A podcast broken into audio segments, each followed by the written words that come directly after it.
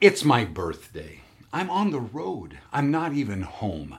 It's my birthday, and I find myself in another state, Columbus, Georgia. I walk into the hotel, and the hotel room is not ready for me. Nothing is working out on my birthday. I've got to wait around for about an hour and a half. What am I going to do? I walk in to the little gift shop that's connected uh, to the lobby. And behind the counter is a young lady who is uh, watching me as I come in. And I say hello, and she says hello. And I grab a, a water and a candy bar and I walk up. And it must have shown on my face that today was my birthday, or at least that I was not happy about it. And uh, she pops up behind the counter and she says, Well, hello, can I buy you a drink?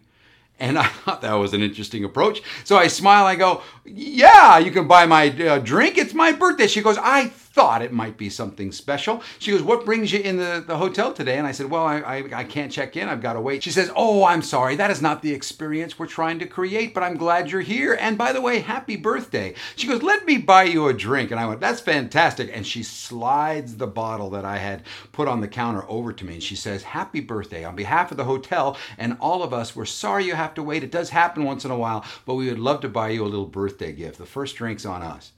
I stayed for about another 15 minutes and we chatted and, and had a great time. And I have to tell you, that little gesture, that little fun, that little out of the way outrageousness, well, I thought was positively off the charts. And I'll tell you why. Are you paying attention to the need around you?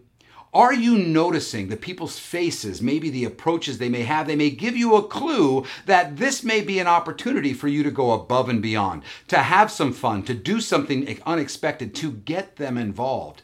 Glendina from Columbus, Georgia, through her observation and the actions that she took, took a moment that could have been negative and turned it into a moment that I keep talking about. That makes that moment positively outrageous.